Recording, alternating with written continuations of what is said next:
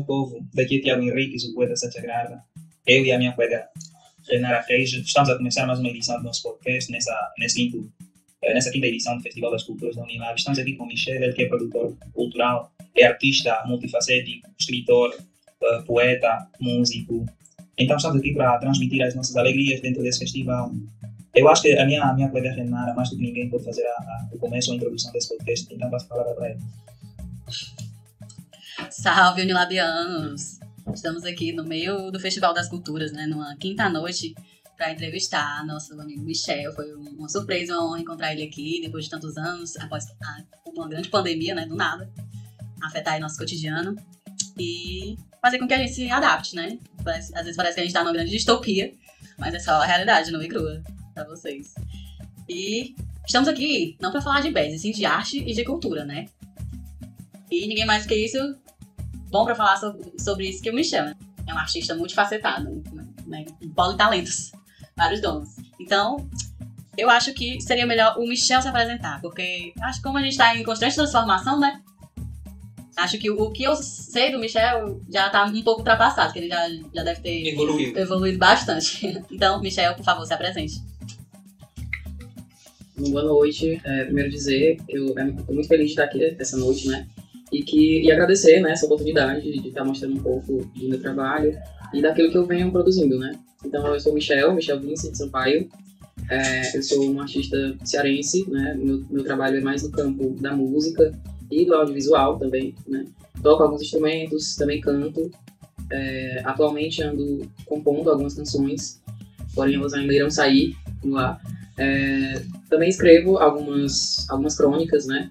Além do trabalho acadêmico que a gente faz, né? Eu sou integrante da banda Caraçal Palmares, a gente apresentou hoje, agora há pouco, né? Inclusive, estou muito feliz de estar podendo participar desse momento, né? Diante de tantas coisas que a gente viveu nesse último, nesses últimos dois anos, né? Inclusive, até no, no âmbito mais pessoal, é, foi bem desafiante, assim, para mim. Mas isso eu vou deixar para falar depois, caso a gente é, entre nesse assunto.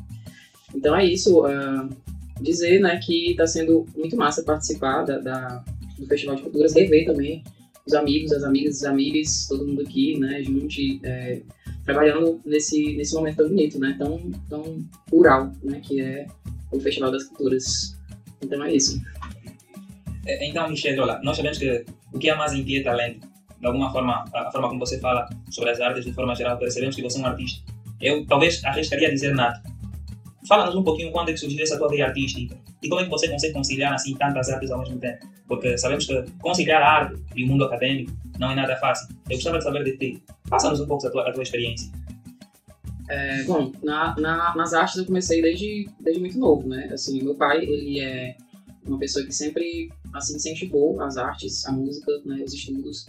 E ele também é, é cordelista, né? Meu pai escreve cordéis e, e assim, desde criança que eu tive esse contato, né, com com essa arte do cordel, da escrita, minha mãe também escreve, né? Só que a música em si foi a partir de um projeto, um projeto social lá na Barra do Ceará, né, em Fortaleza, que eu comecei a tocar violão. Eu tinha mais ou menos uns 11 anos quando eu comecei a tocar violão, mas sempre gostei muito de música, assim, desde, desde criancinha, né, assim. E aí, a partir do violão, depois fui para uma orquestra, a Orquestra do SESI, que também era um projeto social, né? Eu toquei violino durante dois anos e meio, depois entrei para a banda do SESI, que aí eu já toquei alguns instrumentos de sopro, toquei tuba, toquei bombardino. Musicista toquei, é ele? Toquei é, trombone de vara. E depois eu tive que me afastar porque eu tive que trabalhar, né? É, a gente sabe também que nesse Brasil a arte é, e a cultura não é tão valorizada, né? Certamente. Então, com, tive várias dificuldades, né, no meio do caminho. Depois entrei para um grupo de teatro com uns 21, 22 Então anos. tu toca percussão, cordas e sopro? É, digamos assim que eu toco alguns desses instrumentos, da, dessas áreas, né? Passada. Eu toco alguns instrumentos dessas áreas, mas não sou aprofundado, né? Até por conta disso que tu falou, né? A vida acadêmica, ela, ela não permite que você se deleite tanto, sabe? E eu tenho um compromisso social, porque eu sou uma pessoa transmasculina, e eu tenho um compromisso social de é, estudar também essas questões, sabe? É, dentro do âmbito da pesquisa e do, do âmbito acadêmico. Então, muitas vezes eu vou ter que me desligar um pouco dessa área artística e entrar na pesquisa acadêmica sobre questões de gênero, sobre questões de sexualidade, sobre a questão de transgeneridade, da violência que perpassa né, essas pessoas, que isso me cruza, né, e tal. Então, assim, é, eu não posso simplesmente estudar só a arte, né? E isso é uma coisa, tu puxou agora esse assunto, né? é uma coisa que eu venho já refletindo há algum tempo, de alguns meses para cá. Né? Eu não posso só estudar a arte se eu tenho esse compromisso social né, de trazer à tona é, esses questionamentos, essas problemáticas dentro do meu campo também de pesquisa. Mas tudo se integra, né? Porque você pode usar da arte para atingir as pessoas para as questões, né? Transmasculinas, LGBTQIA, mais Sim. de todas as formas. Sim, sim. É um a mais, né? Nem, acho que uma arte. Não, não- é o que o pessoal diz, né? Uma arte fala mais que mil palavras. Mil palavras é, é duas laudas na, na, na, na academia, né? Só que, enfim, sendo uma tese ou, ou, não, às vezes a arte toca muito, para muito mais além do que sim. uma tese, por exemplo, Sim, sim, tá sim. entendendo? Tô. É sobre isso, mas nessa, nessa, nessa, nessa questão eu queria saber mesmo, é, você por ser multiartista, né, de multilinguagens, eu queria saber o que que tu mais é, ultimamente está se dedicando. Qual dessas áreas, assim, você está demandando mais do seu tempo ultimamente? Ultimamente eu tenho me dedicado mais ao canto, né? Desde o começo do ano eu estou fazendo algumas aulas de técnica vocal, mas sempre cantei, já tive uma banda de pop rock, já a gente tocava em escola, tocava em alguns eventos e tal. É, só que teve um período da minha vida que eu tive que me afastar totalmente das artes, né? Assim, porque eu comecei a trabalhar em uma empresa e essa empresa era, era considerada assim, uma multinacional, né? Então eu tinha que trabalhar e, e não tinha tempo, sabe, para me dedicar a outras, a outras questões. Aí quando eu saí da empresa que eu decidi, não, vou estudar, entrar na universidade, assim que eu cheguei na Unilab, me deparei com a banda Cadaçado, né? Em todos os lugares por onde eu passo, é, sempre existe esse chamado às artes, de alguma forma, sabe? Seja a questão do audiovisual, seja a questão da, de tocar instrumento, percussão, seja tocar violão, seja cantar e tal, mas ultimamente eu tenho me dedicado mais ao canto, né? Porque o canto, ele também me serve como uma terapia, sabe? Como uma musicoterapia. Eu sou uma pessoa muito ansiosa, né? Então ele meio que alivia essas tensões e tal. E mais o que tu falou é muito massa, assim, sabe? Porque eu já pensei sobre, sobre isso. Inclusive, te- temos vários modelos de multiartistas, né? É, que, que conseguem conciliar a arte né, com essa questão mais política, né? Essa questão, por, por exemplo, tem a Yara Canta, em Fortaleza, né? Tem vários multiartistas em Fortaleza, aqui no estado do Ceará, que eles vêm, vêm por esse caminho, né? De utilizar a arte também para mostrar a sua identidade, sabe? Olha, você pode e deve deixar referências aí de artistas, filmes, séries, é, livros, qualquer coisa assim da, da cultura da arte que, que possa aprofundar o que você está falando. Sim. Pode e deve deixar referência. É, assim, desses 20 artistas que eu sigo, tem a Yara Canta, né, que é daqui de Fortaleza. Tem a própria Lineker, né, é, inclusive recomendo muito a última série dela. Né, Manhã de Setembro, Manhã de. Setembro, maravilhosa. É, acho que aquela série ela vai mostrar muito do, do real, sabe, ali. A própria personagem, ela vai mostrar várias facetas dela e não só colocar de uma forma romantizada, sabe. E também eu gosto muito da, da Felipe Cato, né, que atualmente ela se declara não binária, né, da Agora Groove também. To- todas, todas essas pessoas, elas são artistas independentes, né. Agora Groove agora tá começando a alavancar no mainstream, né, mas, mas essa, assim, a maioria é, tá como artista independente, né. Eu também indico também vocês, para quem gosta de audiovisual, seguir o trabalho da Noah Bonuba, né, que é uma, uma travesti também produtora, produtora e assim fazedora de, de audiovisual, e ela é doutoranda também, né. E, enfim, tem vários artistas que estão nesse meio. Também ó, tem um grupo na Barra do Ceará, que é um grupo de corpo, né, que elas também vão levantar essas questões de gênero, essas questões étnico-raciais, que é o grupo das Iabás. Né? Eles têm um, um Instagram, se vocês puderem seguir depois. Inclusive, tem até um integrante que estava aqui hoje, né, que ele é uma pessoa não binária. É, e, enfim, se eu for lembrando aqui, eu falo mais, assim, mais referências. Mas esses são os que meio que me dão, um, um, sabe? Tipo, Então eles são as tuas referências, é isso que tá é, dizendo? eles são as minhas referências enquanto artistas, que além de multi-artistas, né, eles são pessoas é, dissidentes, são corpos dissidentes, né, são pessoas não binárias, são pessoas trans, né, enfim, que trazem também esse recorte que me contempla, né, que, me contempla enquanto algo que me cruza também, né.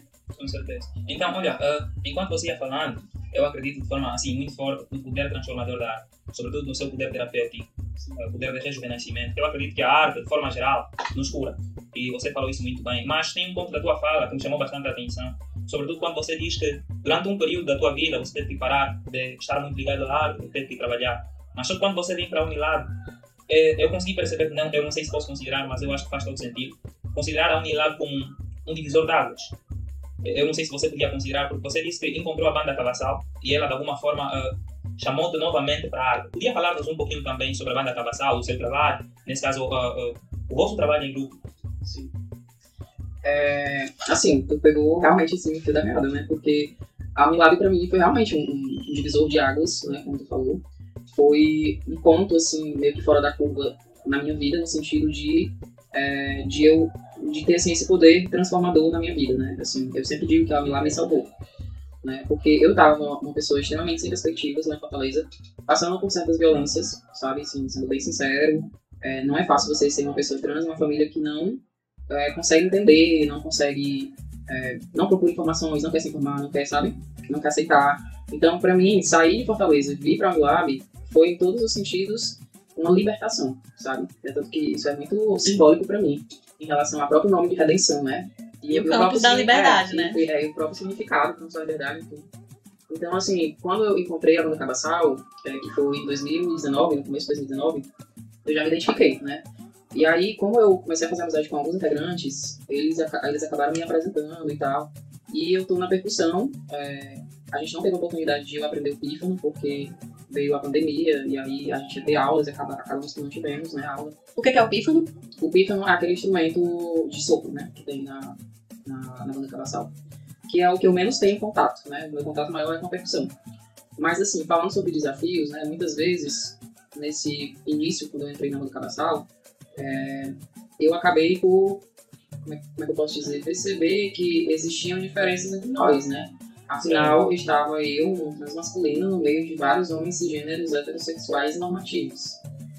Né? Então, é, teve alguns momentos em que eu percebi que, mesmo que sutilmente, porque o silenciamento, às vezes, ele é normalizado, né? O racismo, por exemplo, ele é normalizado, a transfobia também é normalizada, muitas vezes. E, e aqui eu estou falando, assim, como percepções sensíveis das minhas próprias relações, né, dentro do grupo musical. É, então, eu percebi, assim, alguns momentos, é, algumas tensões que aconteceram no começo quando eu entrei, ou alguns, é, alguns momentos em que eu senti que, que houve ali alguns silenciamentos e tal, né, e, e, e aí, é, depois eu vi, assim, que eles, eles começaram a tentar também entender, porque assim, a gente não está sabendo, né, então, eles começaram a tentar entender também o meu mundo, sabe? Uh, o meu corpo, enquanto um corpo que passou pela feminilidade, né? E que, que lida constantemente com certas violências que o corpo deles não, não, não lidam, entendeu? É, isso eu tô falando assim de uma forma bem, de uma visão bem interseccional, sabe? Até porque entendendo que existem pessoas pretas também dentro do, do grupo, né, e tal. É, mas eu percebi também, ao mesmo tempo que existem essas normalizações de silenciamentos, existe um acolhimento também, sabe? Um acolhimento da galera. Da própria comunidade LGBTQ, é, né? Da própria comunidade. A gente se ajuda. É, e, e de, também, é, e de também entender que, é, assim, eu percebi uma, uma, certa sensibilidade maior do público em relação a Cabaçal, né? Porque essas questões de gênero, elas perpassam muito, elas são muito faladas aqui dentro da Unilab. E quando eu entrei lá, eu percebi que, que, que foi um meio que um divisor de águas até pra banda, sabe? No sentido de as pessoas verem a, a banda Cabassal de uma forma diferente. Até as pessoas LGBTQIA+, né? De ver, tipo, um cara trans, né? Dentro de um grupo que é um grupo... A banda Cabassal é um grupo de, de cultura popular, cultura regional, que muitas vezes levanta alguns, algumas reproduções de, de machismos, né? Porque dentro da cultura popular, é, como é uma cultura, assim, na maioria dos casos, muito regionalista, aqui dentro do, do estado do Ceará, né? É, é uma cultura que vai trazer muitos cruzamentos, assim, em relação a machismo, misoginia, né? até mesmo, por exemplo, nas músicas mesmo, sabe? Inclusive, isso é uma coisa que eu, que eu questionei bastante em relação a algumas performances que a Cabassal tinha, ou ainda tem, né? E que faz muito tempo que a gente não faz. Mas, mas tipo, de reproduzir esse homem cabra da peste, sabe? É, e, e, isso era uma coisa que eu ficava pensando, assim, sabe? Tipo, eu, eu enquanto transmasculino, não quero reproduzir a, o que é a masculinidade tóxica e hegemônica que a gente vive. Então, eu tô num grupo que pode é, tá E como foi isso. esse contato, assim, a priori? Tipo, tu teve, em algum momento tu, tu se viu tendo que, que fazer essa performance de, de Homem Cabra da Peste? É isso que tá me dizendo?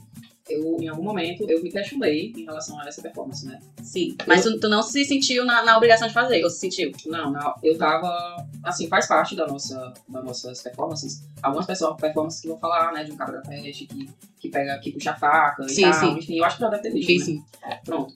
Eu nesse momento, nesse momento, eu, eu visualizei, assim, tipo, cara, eu, eu tô tentando é, fugir disso, sabe? Na minha vida, enquanto pessoa. Tô tentando fugir da, da masculinidade hegemônica tóxica, dessa reprodução da misoginia, do sexismo, enfim.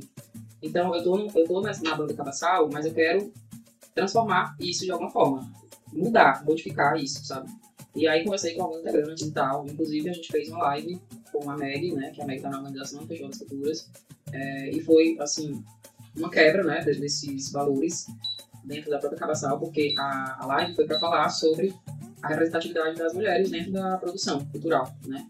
É, e aí a ideia é que a gente faça outras lives também com representatividades é, dissidentes, né? Pessoas transgêneras, pessoas, pessoas pretas e trans, enfim. Pessoas que fogem a qualquer tipo de padrão hetero cis normativo, né? Digamos assim. Então, Legal, é, é isso de, de tu, tu, a, é, tomar iniciativa, né? Refletir, tomar iniciativa de falar e o pessoal também ser aberto. É. Aliás, isso é pra ser o mínimo, né? É. Era pra ser o mínimo, mas já que não é, a gente até se surpreende. Ah, legal, massa, né? Mas de- dentro desse, desse processo todo, eh, você disse que está na banda desde 2019. Então, nesse caso, já está, acredito, há há dois anos na banda. Sim. Ou talvez há mais dois anos, a caminho de três. Quais são as mudanças que você podia ressaltar dentro do grupo? eu acho que na, na própria relação, assim, sabe? Porque antes, a- os meninos também, eu vejo que eles estão, eles começaram a se construir também e se desconstruir a partir das nossas vivências, porque a maioria deles nunca tinha tido contato com uma pessoa trans, né? Então, é, a gente levantou discussões, eles nos seguem nas redes sociais, então sempre tá, tá tendo essa, essa troca de informações, de saberes, né, tal. O que eu percebo é que é, há uma desconstrução em curso, né, desde que eu entrei na Cabaçal, mas eu acho que isso também não é só por conta da minha presença, é por conta deles também, que estão indo atrás de se desconstruir enquanto pessoas, né. É, por exemplo, é, eu fiquei muito feliz que na última apresentação que a gente fez, o Joel falou é, boa noite, ou bom dia a todas, todos e todes, né, contemplando as pessoas não binárias. E eu fiquei muito feliz dessa desconstrução, porque quando eu entrei na, na Folha Cabaçal, é, ele falava só todas e todos, né? Ou às vezes falava todos e tal. E, e aí, quando ele falou isso, eu tipo, cara, alguma coisa tá mudando, sabe? Aí eu fiquei muito feliz, assim, de ver. Eu, eu fico muito feliz toda vez que eu vejo, assim, minimamente, porque é, socialmente falando, né, essa transformação social, né, sociológica, ela é muito lenta, é um processo muito lento, né? Então, quando eu vejo, eu fico muito feliz, assim, e com certeza eles se desconstruíram também por si mesmos, assim, por, por quererem procurar se desconstruir também, né?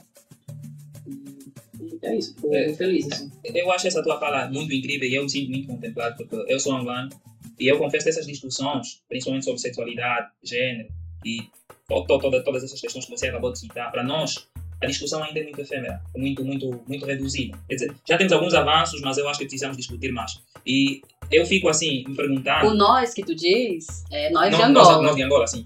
Nós de Angola. Sim, porque eh, eu fico assim pensando, quando você diz que quando chegou aqui, o, o pessoal do grupo ainda também desconhecia muito. Sim. É incrível. Por isso é que eu acho que, de alguma forma, essa discussão devia ser mais levantada. Devia ser mais levantada em todos os sentidos, porque nós às vezes pensamos que já sabemos demais quando não sabemos nada. É é incrível como no Brasil, onde existe legislação, existe discussão de forma institucional dentro das universidades, mas ainda existem pessoas que desconhecem sobre isso. Imagina se no Brasil é assim, vamos imaginar outros pontos do Brasil, ou seja, pontos fora do Brasil. Então, eh, essa nossa conversa eu acredito que, de alguma forma, ao lançar esses depoimentos, essas conversas, vão ajudar aquelas pessoas que não, não sabiam, ou nunca ouviram, ou talvez já ouviram, mas tendem a ignorar, ou tendem a achar que sabem muito. Então, é extremamente, eu até me sinto emocionado e fico, sei lá, começo a ficar sem palavras. Nós vamos arranjar palavras para isso. Então, Renato, Então, Michel, eu gostaria de saber o que, que você está achando desse quinto Festival de Culturas da Unilab. O que, que você está achando, o que, que você está sentindo, quais eram as suas expectativas. E vamos a cumprir as expectativas ou falta muito? Eu, eu tô achando assim, tô achando muito massa, assim, né? Tô achando, é, eu, tô me sentindo muito contemplado em relação à, questão da pluralidade, né? Todos os eventos da Unilab, ou a maioria deles, eles são muito plurais, né? E assim, eu tô vendo uma integração muito grande, porque existe também essa problemática, às vezes, que na Unilab é uma universidade da integração, né? Mas como disse é, Daniela Ellery uma vez, uma, é, um momento que a gente teve uma palestra, e ela falou, às vezes, a Unilab não tem integração, ela tem interação, mas ela não tem a integração realmente, de fato. E o que, tá, que eu tô vendo aqui no Festival de Culturas é uma integração, realmente, sabe? É, tipo, a gente, a gente tava tocando e entram várias pessoas pra dançar junto, né? E, assim, trazer também outras, outras narrativas, né? Tinha aquele pessoal também do Pesquisadores, hoje, que eu achei muito massa a palestra deles Mas, mas né? É, e, assim, na música também eu tô achando muito plural, sabe? Desde banda cabaçal, corpo, né? Orquestra e tal. E eu acho que o Brasil é isso, né? O Brasil é essa pluralidade e às vezes a gente esquece disso.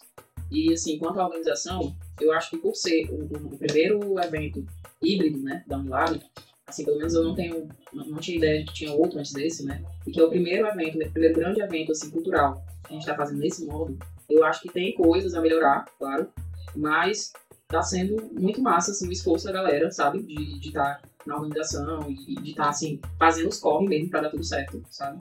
É, eu entrei em contato com o Projetos várias vezes para resolver várias coisas e tal, e, assim, às vezes é, demorava um pouco, mas sempre me dava um retorno e tal. E a Dila é maravilhosa, né? É uma pessoa, assim, que, enfim, tem muita acolhedora e tá sempre ali e tal. É, o próprio Nixon também, sabe? O Nixon sempre à frente, né? É, desse, desse momento que a gente tá vivendo. E também, gente, um ponto muito importante que eu achei foi o edital, né? O edital de bolsas. Porque pela primeira vez temos um edital de bolsas, né? É, para esse festival. E eu acho isso muito massa, porque existe um incentivo, sabe? É, porque, assim, a gente sabe da crise que nosso país está passando, né? Econômica, política, enfim. É, e a gente está passando por um momento, assim, que, que, muitas vezes falta mesmo grana, sabe? E a arte no Brasil, como não é muito valorizada, né? O pessoal fica nos corre, né? Saiu alguns editais aí no ano passado, né? Do Aldir Blanc, da Lei Blanc. Mas a gente sabe que, às vezes, os editais são, sei lá, mil reais. Mil reais você acaba em um mês, praticamente. Né? Quando você vai fazer compra e, sei lá, compra quatro coisas a 100 reais, hoje em dia, né? Então, assim, é um incentivo a mais. Eu achei isso muito massa, sabe? Eu espero que nos próximos festivais tenha também esse edital é, de bolsas, né, e tal.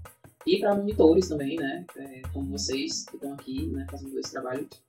E, então, assim, eu acho que tá muito massa, assim, sabe? Dentro de todas essas limitações, tá muito massa o festival. E só lembrando aqui, dentro dessa, dessas dificuldades que a organização do evento está enfrentando, sabemos nós, nós que houve um edital que faliu, nesse caso teve que sair um outro edital depois de aparecer essa grana que, que acabou de citar, tudo está a ser feito às correrias. Quer dizer, a organização, desde os professores, monitores. Segundo até eu lembro, inclusive, para a gente fazer inscrição de monitoria, foi assim, tudo às pressas. Então, quer dizer que eu acho extremamente eh, importante essa tua observação sobre a melhoria, uh, até porque estamos a organizar um festival nesse, nesse mundo. Nesse mundo Exatamente. É como se fosse um primeiro. É uma primeira experiência, e não só, ainda mais às pressas. Eu acho primeiro louvar a coragem, louvar a coragem não só da ProEx, mas todo o pessoal envolvido, sim, sim, da sim, prefeitura de forma geral, porque segundo as informações que nós, nós obtivemos, o patrocínio é, é, é pessoal da, da prefeitura. Então, louvar todo o pessoal envolvido, louvar a, louvar a iniciativa de todo o pessoal envolvido e saudar então os professores que estão a trabalhar no sentido de fazer com que esse festival seja histórico. E também a participação de todos os artistas, né? E eu acho que você como artista, a tua presença, não só nos honra, mas também engrandece o festival. Pois. É verdade. É verdade. Então, Michel, sabe o que eu gostaria de saber?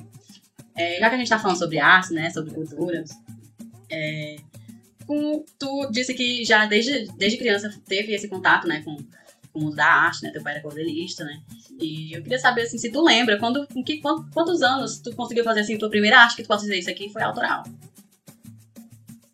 Eu acho que a, as primeiras, o primeiro contato que eu tive com arte foi através da poesia escrevendo poesia. Então, sei lá, com uns 10 anos de idade, eu comecei a escrever algumas poesias, né? Eu, eu lembro que eu ganhei dois concursos na escola. É, esses concursos, eu eu era muito tímido, né? Primeira, primeira coisa. Então, a arte, para mim, ela era... Ela ainda é essa coisa do se mostrar, né? A arte, a arte, ela sempre, principalmente a música, o canto, né? Você tem que estar com o povo, né? Então, eu era... Eu sempre fui uma pessoa muito tímida. Né? Eu acho que por exemplo, com, sei lá, com 20 anos de idade, eu jamais chegaria a, a falar assim de tudo com vocês, né? É, e hoje, com 32 anos, depois de muitas coisas que aconteceram na minha vida e tudo, muitas transformações, eu estou conseguindo me expressar, né? É, então, isso é, é, todo um processo, né? Mas, mas foi com a poesia, né? Foi escrevendo mesmo. Assim, comecei a fazer alguns, vendo meu pai fazendo, comecei a escrever algum, alguns cordéis também, assim, tipo, poesias rimadas, né? É, no formato de cordel, assim. E foi aí que eu ganhei, né? Dois concursos, deu um eu passei pro Beach Park. Com quantos anos? Eu acho que eu tinha uns 12 anos de idade. Sério? Tu ganhou o concurso com 12 anos? Eu acho que eu tinha uns 12 anos. Só que, tipo, na época, não tinha celular, não tinha rede social, eu não tenho registro não dessas... registrar no momento. É. Não tem como provar pra gente, é, então. Não, quer dizer, não quer dizer. É, não tem como provar. Não, mas tá na alma. É. Mas, ah, aí depois também... Ah, aí veio, né, violão e tal. Também, também desenho um pouco, né? Mas, porque assim, antes de entrar no lab, eu fiz um curso de arquitetura e urbanismo durante dois anos e meio lá na Estácio. E aí lá eu tive mais contato, né, com, com a arte do desenho e tal. Aí des- desenhava algumas coisas e tal. Também, ah, também tem um, curso de, de restauração e conservação de acervos museológicos Ah, que massa, queria. na Escola de Também és um curador. É, mais ou menos isso, porque é mais na, na arte da conservação de acervos museológicos, né? Ok. Então, é, para entrar nessa seleção, eu tinha que fazer um desenho, um desenho artístico, tipo, eu tava numa sala e eu tive que desenhar aquela sala com vários seus detalhes e tal. E aí, a partir desse desenho e do meu portfólio que eu tinha na época, eu consegui entrar, né? É, quando eu ainda fazia arquitetura e urbanismo. Só que eu não me identifiquei com a área da... Essa área de você projetar mesmo, sabe? De você mexer com desenho técnico, de você mexer com é, a área da atuação da arquitetura e a área muito voltada para o mercado, né? É, eu não me Não. identificava muito. Fica, fica difícil fazer arte pro mercado, né? É, eu me identificava mais com a questão do patrimônio cultural. Ok. Então, por isso que, eu, como eu, me- eu me identifiquei com o patrimônio cultural, eu pensei em estudar história. Antes de eu entrar no lab, eu pensava, não, vou estudar para passar na história, para entrar no curso de história. Mas aí eu entrei no BHU, né? E aí no BHU eu vi que eu me identificava mais com sociologia do que com história, né? Então, assim, tem também esse E hoje já outro... terminou, está tá em sociologia ou já terminou? Eu tô fazendo o quarto semestre da sociologia, Ok. mas já, já pensando no mestrado, né? Já, já tô já preparando meu projeto de mestrado. Massa, Certíssimo. massa, massa. Eu até já, já perdi a conta em termos de números sobre a quantidade de artes que você faz. E ao longo da tua fala, eu consegui perceber que a arte parece muito forte em ti. É. E você disse que durante algum tempo era alguém que, não se abria muito, era um pouquinho tímido. Então, podias dizer de forma segura que a arte ajudou a ampliar a tua voz, ajudou a se expressar muito mais. Sim.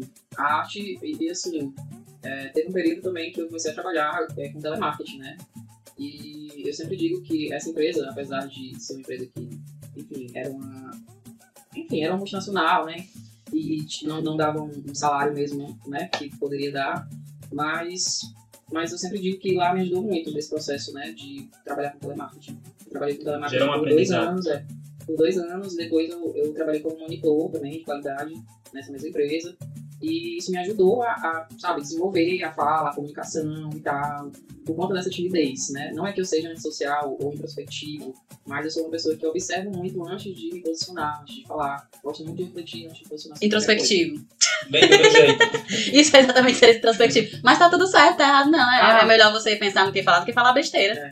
Mas tem uma coisa também, que tu falou agora sobre essa questão de várias artes, é porque eu acho que a arte é um respiro também pra mim, sabe? É um É. respiro, é uma forma de. é uma válvula de escape é, da, da própria realidade, assim, não, não que eu fuja da realidade, mas é uma válvula de escape que dá aquele, sabe, aquele.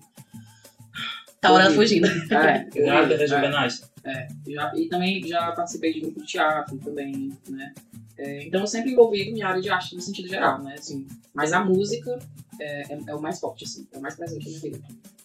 Boa. boa. Onde, onde é que a gente pode encontrar a tua arte? Assim, na internet ou em algum canto? Onde é que eu vejo as tuas, tuas artes? Assim, eu não tenho muita, muitos canais, né? Assim, de que eu exponho coisas e tal, né? Mas eu tenho o meu canal do. Meu canal não, né? O site do Medium, onde eu posto as coisas que eu escrevo. Que tem coisas acadêmicas, acadêmicas mas tem coisas também. É, tem as crônicas que eu escrevi na pandemia. Medium? É, no Medium. É, me- me- o site do Medium, né? Aí o arroba é arroba Michel Vincent de Sampaio, né? Aí tem também um mapa cultural que vai mostrar alguns vídeos de coisas que eu já fiz. Tem, tem um experimento 1, que foi um, grupo de teatro que eu participei e a gente apresentou e foi gravado. E tá tudo no YouTube. Né? Essa parte mais de desenho, foi, eu acho que foi a parte que eu menos registrei, sabe assim que eu posso dizer assim eu não guardei tudo que eu tenho e tal, porque eu nunca fui uma pessoa que me apeguei, me, me apeguei a essas questões. Eu simplesmente ia fazendo, sabe? Ia vivendo aquele momento e não registrava muita coisa. Mas os registros que, que tem lá na própria escola de, assim, de artes e ofícios, dessa área assim, que eu trabalhei com conservação, né? Lá tem uma exposição da minha turma e tal, inclusive tem até uma frase que eu escrevi, ainda tá no civil a frase, né? Eu fiquei de lá e ainda nem fui pra resolver isso. É, E também tem o meu canal que eu fico no YouTube, né? Que eu fico postando também os vídeos. No Instagram também, eh, você pode ver algumas artes, principalmente em relação ao canto. Qual é o É, nome é, do Instagram? arroba Michel Outsider. Né? É, depois eu posso passar direitinho. Ok. É, e é isso, assim, eu não, não vou dizer que eu tenho, assim, tipo, ah, um portfólio. Eu também faço artes, artes para eventos, sabe, assim, arte, arte gráfica, assim. Essas artes, por exemplo, que o Nixon faz, né, eu também faço, eu tenho uma página também que eu faço, que é Artes do no Instagram, né. Enfim, é isso. Há quem diga que normalmente nós artistas só reconhecemos a nossa arte partindo da comparação com, a- com as outras artes. será que também tivesse, tiveste essa dificuldade? Porque disseste que as tuas artes, em algum momento você não. Parecia que você fazia, mas não para apresentar. Fazias e deixavas simples, simplesmente. Eh, Era mais ou menos porque não conseguias uh, te olhar como um artista. É, eu acho que essa identidade enquanto artista é uma identidade que é uma identidade que é muito recente para mim, sabe? Principalmente dentro desse momento pandêmico, porque como eu disse, eu sempre me coloco muito nesse lugar de observador, em um lugar às vezes que que tá nos bastidores, sabe? Eu sempre digo isso. A vida para mim é como se fosse, sei lá, um cinema ou então um, um teatro, uma apresentação de teatro, e eu tô sempre nos bastidores observando, sabe? Mais observando do que é, atuando no palco ali. Eu acho que nos bastidores você consegue ver quem tá ali, sabe? Quem tá ali ao seu redor, na horizontalidade, que é o público, e você consegue também ver o próprio artista. Então, eu comparo muito Você tem um panorama geral. Isso, então, panorama geral. É tanto que no meu audiovisual, é, inclusive, gente, se vocês quiserem assistir meu audiovisual, né? é, Eu já quero. que é o Caminhos Transversos, Pluralidades e Resistências Transmasculinas, né, que eu fiz em 2019, foi uma produção é, que eu entrevistei três homens trans, né, um de Fortaleza, dois de Fortaleza e um do Acarape, né, e aí e esse do Acarape também é da Unilab. E aí tem, tem três perspectivas diferentes, né, que é um que é mais jovem, é, tem, tem lá seus 20 anos, outro tem 30 e o outro tem 40 e pouco. Então são três per- perspectivas diferentes, né, de vivências de, homens trans. Né? É, e aí ele vai estar disponível amanhã, 9h30, no canal da ProEx, né, pra quem quiser assistir. É, foram 20 minutos. E nesse, é, nessa produção, muita gente me perguntou por que, que eu não apareci. Sabe por que, que eu me coloquei enquanto corpo transmasculino ali? Mas foi porque eu queria me colocar não enquanto um corpo pesquisado, mas um corpo que também pesquisa, sabe? Porque muitas vezes a gente, enquanto pessoas trans, somos usados como objetos de pesquisa é, e a gente tem todo o potencial para produzir, para pesquisar, para E outra coisa, quando você se coloca enquanto objeto de pesquisa fazendo uma pesquisa, você está se atravessando, né? Exato. Tanto a, a, a pesquisa se afeta, quanto a produção né, da arte é também é afetada, né? Eu acho que isso que isso é- deve ser muito difícil para uma pessoa fazer. E mesmo se fizer, acredito que não pegue toda a potencialidade de cada um. Ou pegue, né? Se a pessoa for se garantir mesmo, não sei. Mas essa é a minha perspectiva, sabe? Sim, eu acho que, assim, eu, eu, eu questiono muito essa questão da representatividade, né? Porque existem vivências plurais, né? Tipo, quando eu vou falar, sei lá, sobre uma pessoa, é, sobre uma pessoa negra, né? Vai existir a pessoa negra em vários contextos diferentes, por exemplo. Vai ter tu que vem de, De Angola. É, de Angola, por exemplo. Vai ter uma pessoa negra que mora na favela da Barra do Ceará, sabe? Que são vivências completamente diferentes. Muitas vezes as pessoas, elas, é, dentro da, desse campo da pesquisa, elas tendem a universalizar Certo. aquela identidade ou aquela, aquele recorte, sabe?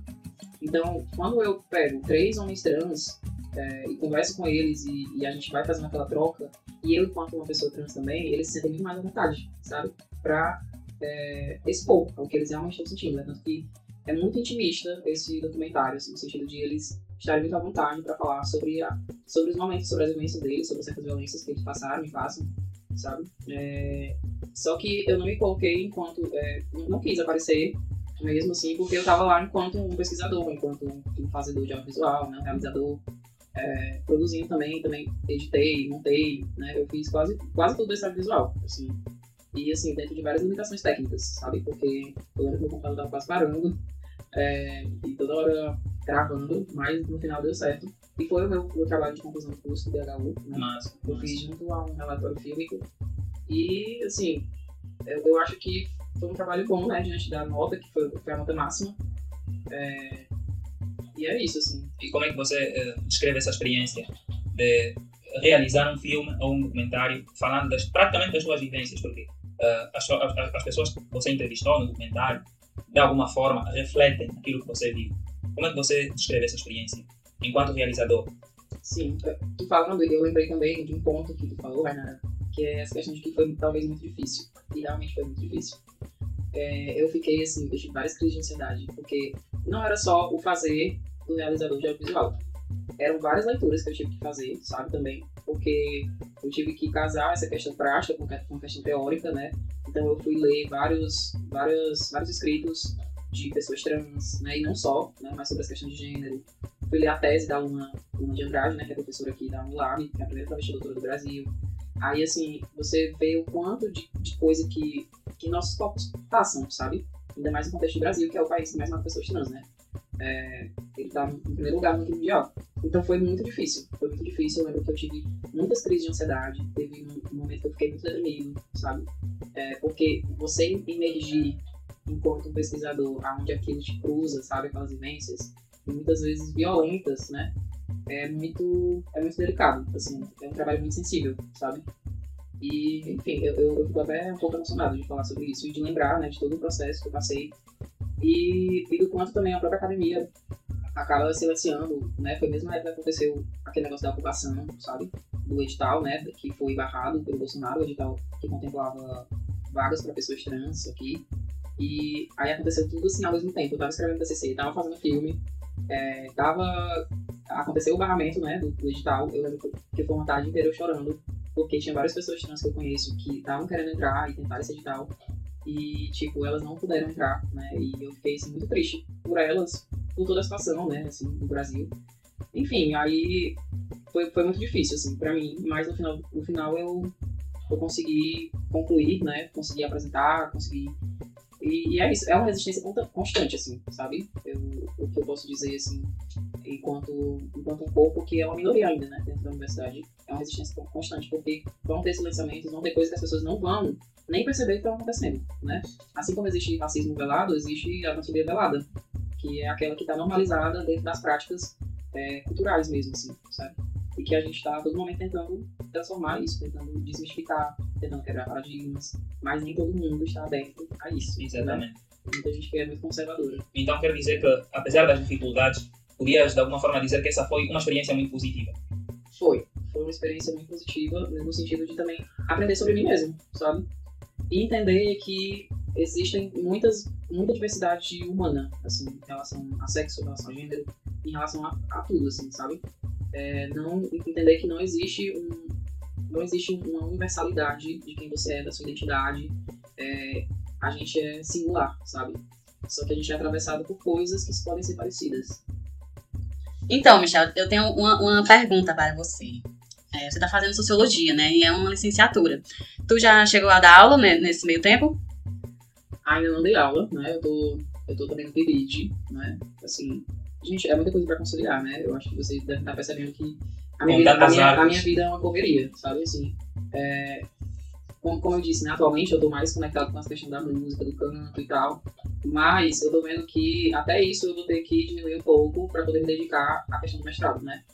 É... Eu o que eu quero saber é, você está se formando enquanto professor, né? Ah, e eu quero saber, é, quando você está né, tá pensando sobre isso, né, é, na, na, sua performance enquanto professor em sala de aula e tudo mais, em como você vai utilizar a arte e das culturas para, para, como metodologia de ensino, né? Se tu pensa sobre isso ou se tu não pensa, como é que está sendo esse processo?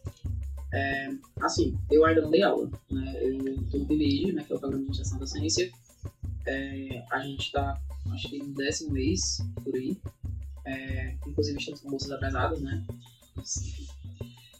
É, e assim, eu penso muito sobre isso, certo? Eu penso muito como vai ser a docência, eu penso muito como eu vou, é, como eu vou atuar enquanto professor, né?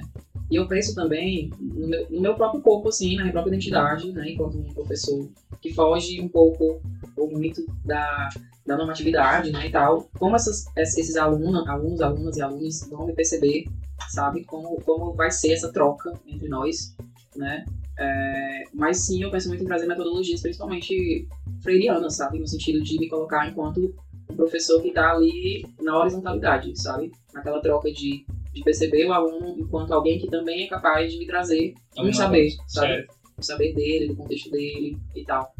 E essa questão da arte, eu nunca pensei assim. Eu já pensei assim, em momentos lúdicos, em momentos em que eu trouxesse, por exemplo, o violão para tocar. Né? Eu nunca tive um professor que ele era professor de português. E ele trazia, às vezes, o violão e ficava tocando, sabe? E aí todo mundo cantando junto, aquelas músicas de pop rock dos anos 2000, é, Renato Russo, enfim. E era muito massa. Então, tipo, isso fazia com que ele entrasse no nosso mundo, enquanto a gente gostava de algumas músicas e tal, né? E a gente também entrava um pouco no mundo dele, então essa troca acontecia. Isso criava mais intimidade entre o professor isso, e os estudantes, isso, isso. os alunos. Exatamente. Então eu penso muito nisso, assim, sabe? É... Eu, eu, penso muito nessa troca, e eu penso assim também, que nós temos que estar, nós que somos, é, que eu, você, futuro professor, é, a Rainara que já, já atua, né? Ou já atuou, não sei. é, a gente tem que estar todo momento se atualizando, sabe? Eu acho que a gente não pode parar no tempo.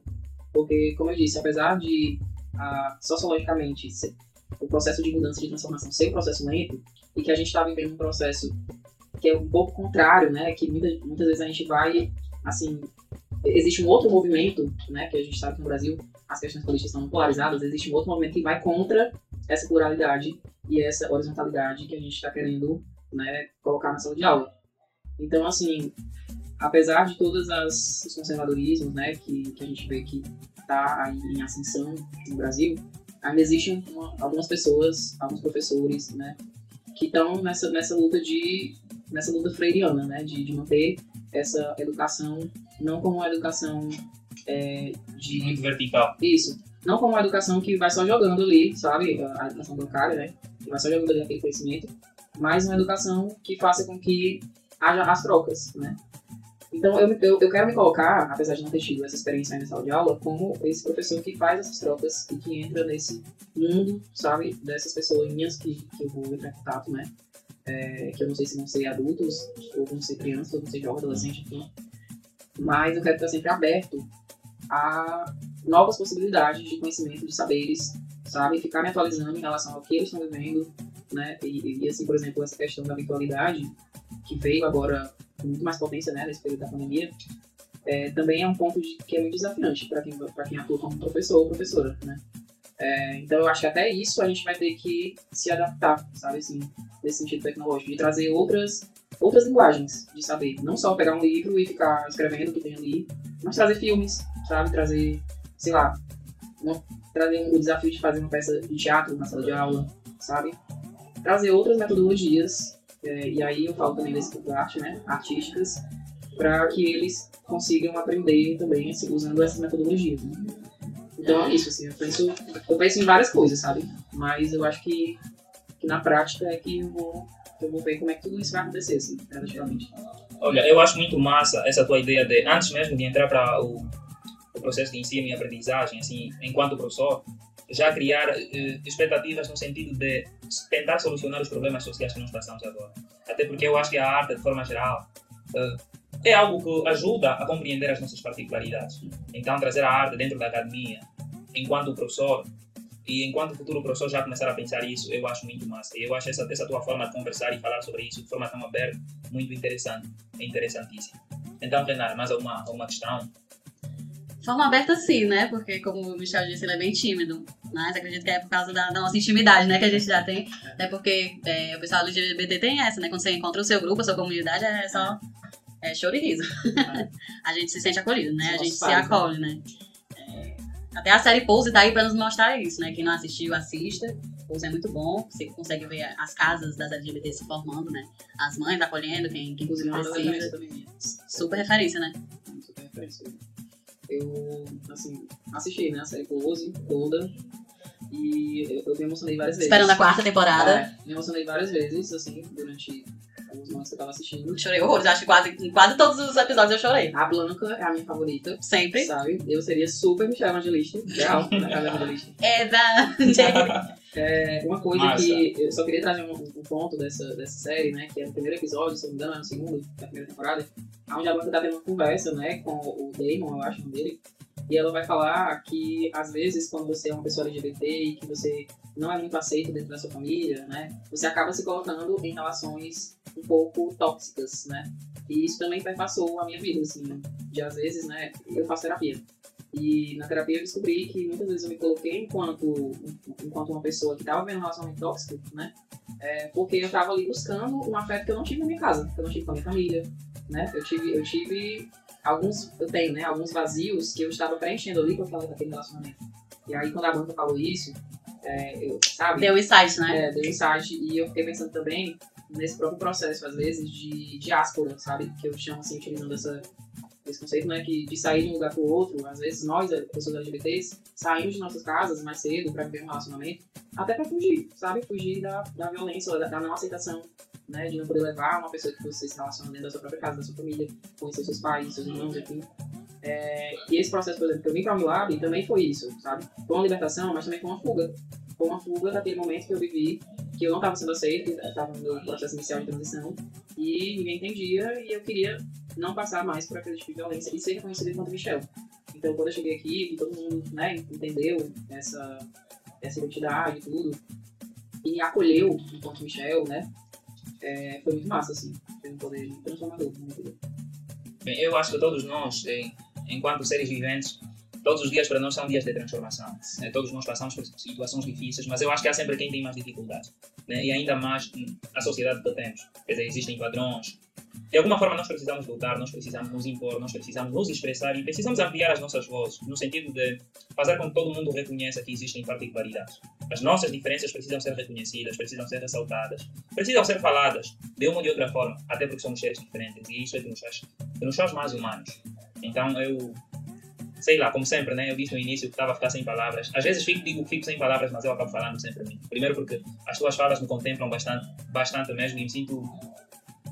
eh, Sei lá, eu só, só Meu consigo amigo, as respirar. suas palavras, só, só o seu sotaque já é uma coisa maravilhosa, porque ele é acompanhado assim, de uma musicalidade que a gente não. Demais. Né, que é Não é uma coisa assim incrível, a musicalidade do, do sotaque angolano, né? É. Eu acho que é o que, tem, que carrega mais essa, essa questão assim, na, na, na fala. E ele, enquanto artista, né, enquanto escritor, poeta e dramaturgo, né? é, enquanto ele fala, ele tá fazendo arte, ele tá fazendo poesia com a boca, ele tá. E, e a musicalidade dele já, já é um próprio cordel, ele já é um cordelista assim nato, praticamente, né? Falta só aqui o batuquezinho pra acompanhar. Inclusive, quero saber viu, dos seus processos também, depois. Quero saber as redes sociais e ver o teu trabalho também. Bem, eu, eu na verdade não gosto às vezes. eh, Eu também, esse processo de me considerar artista é muito recente. Eu, eu já escrevo faz um bom tempo, inclusive as minhas primeiras publicações partiram dentro da academia, na escola, no meu ensino médio. Mas eu já escrevia muito antes. Só que eu não compreendia que aquilo que eu fazia era arte. E eu estava aqui observando de forma muito atenta a fala da, da Renara, a forma como ela falava da musicalidade da minha voz, do meu sotaque, de forma geral. Eu acho que nós não conseguimos nos enxergar com essa desenvoltura toda, até quando alguém vem e nos diz. Então eu eu já não vou utilizar a palavra ah, estou a ficar sem palavras ou a expressão estou a ficar sem palavras, porque é, é- é muita emoção dentro dessa conversa e eu acredito que de alguma forma um ou outro dia nós vamos partilhar muita coisa, não só nesse momento, mas de forma artística. A- eu estou aberto, estou aberto, tenho o meu Facebook, eu tenho o meu Instagram. Hoje em dia estou um pouquinho parado porque eu comecei a escrever coisas novas, comecei a escrever fábula e ainda estou a aprender, estou a aprender. Inclusive, eu estou a falar muito sobre gatos ultimamente. Eu tinha uma amiga, ela tem três gatos. E nesse, nesse processo da nossa amizade, eu fiquei tão íntimo dos gatos dela que eu criei curiosidade. Então comecei a pesquisar eh, sobre gatos, Massa. comecei a pesquisar muito, mas tanto mesmo que depois comecei a escrever sobre gatos. Exatamente, quer dizer, é, é algo que É bem diferente, é bem interessante. Eu quero ver. Não, sem problemas. Depois, eu, eu quero, eu quero que isso seja algo marcante. Na verdade, eu estou a fazer isso com muito carinho. Sim. E eu acho que quando eu lançar, eu vou querer que as pessoas ah, exponham, que as pessoas falem, que as pessoas opinem, que as pessoas discutam sobre aquilo que eu apresentar. Então, eu acredito que enquanto artista vai ter o, o gosto de apreciar a minha arte, tal como eu vou, vou apreciar a tua. E apreciei já através da vossa apresentação aqui no palco do Quinto Festival das Culturas. Então, massa, massa. Michelle, como é que é? Mas alguma, alguma informação que acha assim extremamente interessante? Pertinente para esse nosso encontro de. É, não, assim, só dizer, só, eu só queria mesmo agradecer, né, por esse momento, assim, muito massa é, essa iniciativa de vocês, sabem, de fazer, fazer essa conversa, né, com certeza vocês trouxeram já outras pessoas, né, pra cá, e dizer também que essa, a, a que tu falou sobre é, essa identidade, né, enquanto artistas, é, tá, tá muito recente, né, que me contempla muito essa fala, né, como eu já falei ah, naquela hora, que eu me coloco enquanto artista, mas isso é muito recente pra mim, né, tanto que quando a, a, a Renata falou, assim, que estamos aqui com o artista Michel, isso não é muito Estranho. isso soa um pouco estranho, às vezes ainda, entendeu? Porque é, é, tá em curso essa identidade, tá em desenvolvimento, enfim. É mesmo quando me chamam de professora também, eu fico. Meu Deus, eu sou a professora. eu que tenho que ter a responsabilidade. Exatamente. E assim, gente, dizer também, né, que a gente tem que estar sempre. Eu acho que um ponto, um ponto que é importante que a gente pode trazer é que a gente tem que ter estratégias é, de subverter a tudo que a gente está vivendo atualmente, né? Assim, Exatamente. E esse, e esse Festival das Culturas, ele está sendo esse momento de subversão a todas as coisas que a gente tem vivido, né, politicamente falando, socialmente falando, no Brasil e tal. É, e assim, eu criei várias estratégias, né? E a arte também é uma estratégia.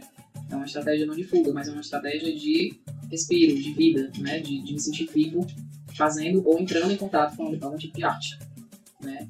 Então, todas as pessoas de- deveriam assim, procurar a sua própria estratégia dentro das suas, dos seus nichos, das suas vivências, das suas limitações. Né? A gente sabe que muita gente não vai ter oportunidade disso.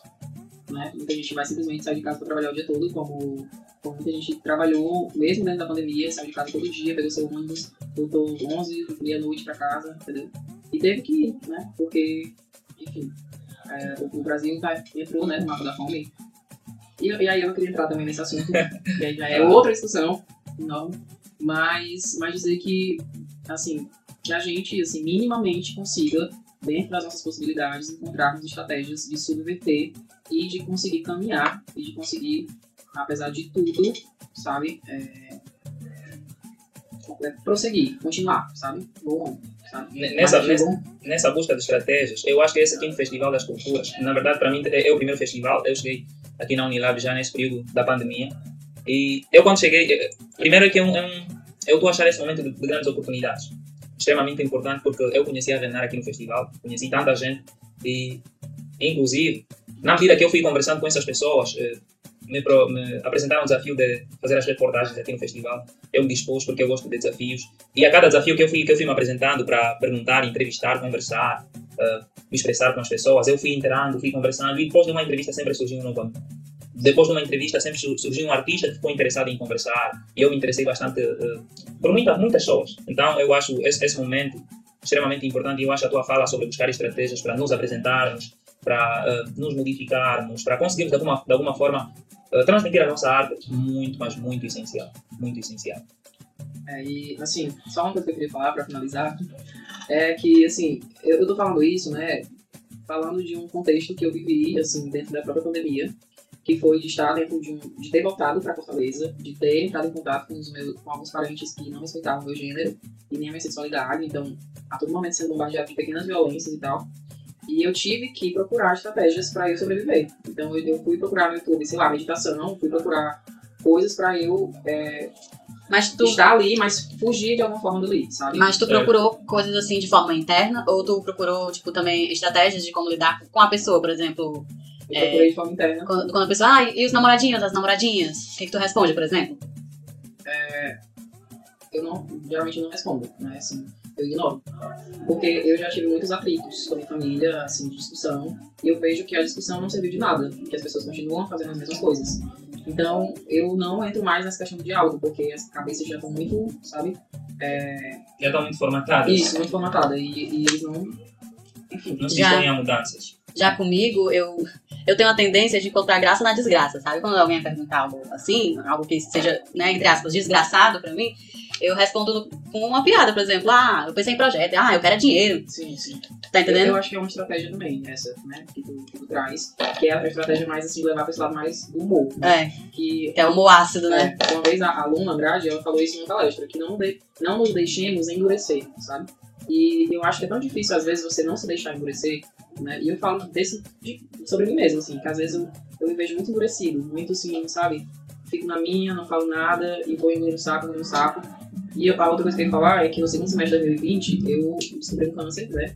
E eu fiz um tratamento de linfoma de Hodgkin durante seis meses, então aí eu também tive que tentar encontrar estratégias, sabe? É, foi mais difícil ainda, porque você fica. Eu, eu fiquei imobilizado, né? Digo que as 12 sessões que eu tive foram 12 pequenas mortes. Então, é, eu, eu, eu sou um sobrevivente, sabe? É, literalmente eu sou um sobrevivente. E, e eu descobri que nessa busca por estratégias, eu, eu sou uma pessoa muito forte, sabe? Por ter conseguido ultrapassar tudo isso. E eu não achava que eu era forte antes de passar por isso, né? E já, já, sei lá, já tinha na cabeça que eu era uma pessoa, sei lá, fraca, frágil, sensível, fragilizada. E na verdade não, eu descobri que eu sou uma pessoa muito forte. E, enfim, queria, queria colocar isso, né, como um ponto de tipo, às vezes você acha que tá difícil e tal, mas tem algumas realidades que às vezes são mais difíceis ainda do que aquilo que você tá passando. Então, tente ver sempre um lado bom, ou tente estratégias pra não ficar só na negatividade, sabe? Mas pra subverter isso. Assim.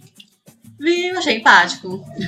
Não, mas é sério, a arte tá aí pra amenizar essas dores, né? Tá aí pra amolecer o, coração, né? Pra não nos permitir se endurecer, né? Com tantas violências que nos passam, transpassam, perpassam a todo momento. E, bom, é isso, né? É, eu acho que é isso. Bem, eh, vamos, vamos terminar? É, vamos. Acho É. que sim, né? Não sei. Eu vou deixar já a minha última palavra. Olá, Michel, foi um prazer. E eu acredito que vai ser um prazer ainda maior conhecer as tuas artes, eh, beber um pouquinho mais da tua experiência, não só enquanto acadêmico, mas também enquanto artista de forma geral. Já falamos aqui que você é alguém que faz muitas artes. Eu também disse que faço algumas. Até hoje também eu nem sei exatamente o que eu sei fazer bem. Assim, eu faço poesia, também desenho um pouquinho, ah, escrevo contos, fábulas, falo sobre gatos. Se subestima, né? Exatamente. Quer dizer, até, até quando vem alguém e diz, olha, Tiago, você faz muito bem isso. Aí eu reconheço que então sei fazer um pouquinho. Eu acho muito bom. eh, É um prazer, tal como eu disse no início ou no final também, estar a conversar contigo. E também é sempre um outro prazer ainda maior estar aqui a partilhar essa conversa, não só contigo, também com a Renara, alguém muito bacana que eu conheci aqui no festival. E desde o primeiro momento estamos sempre juntos a conversar e a partilhar momentos extremamente felizes. E é isso. Querem deixar uma última palavra? É, só, só queria novamente agradecer, né? E assim, depois ver também a- as suas artes, né? É, às vezes também eu tenho esse problema de me subestimar, mas a gente tá nessa construção diária, né? Todos temos, eu também tenho. Se vocês não repararam, eu não falei nenhuma vez das minhas artes. Eu sou artista É, também. É, Então é isso, gente. Gratiluz a vamos todos os falar. envolvidos. gratiluz. Não, a palavra é tua, pode falar das tuas artes. Então, assim, gratiluz. Eu nem consigo pronunciar bem.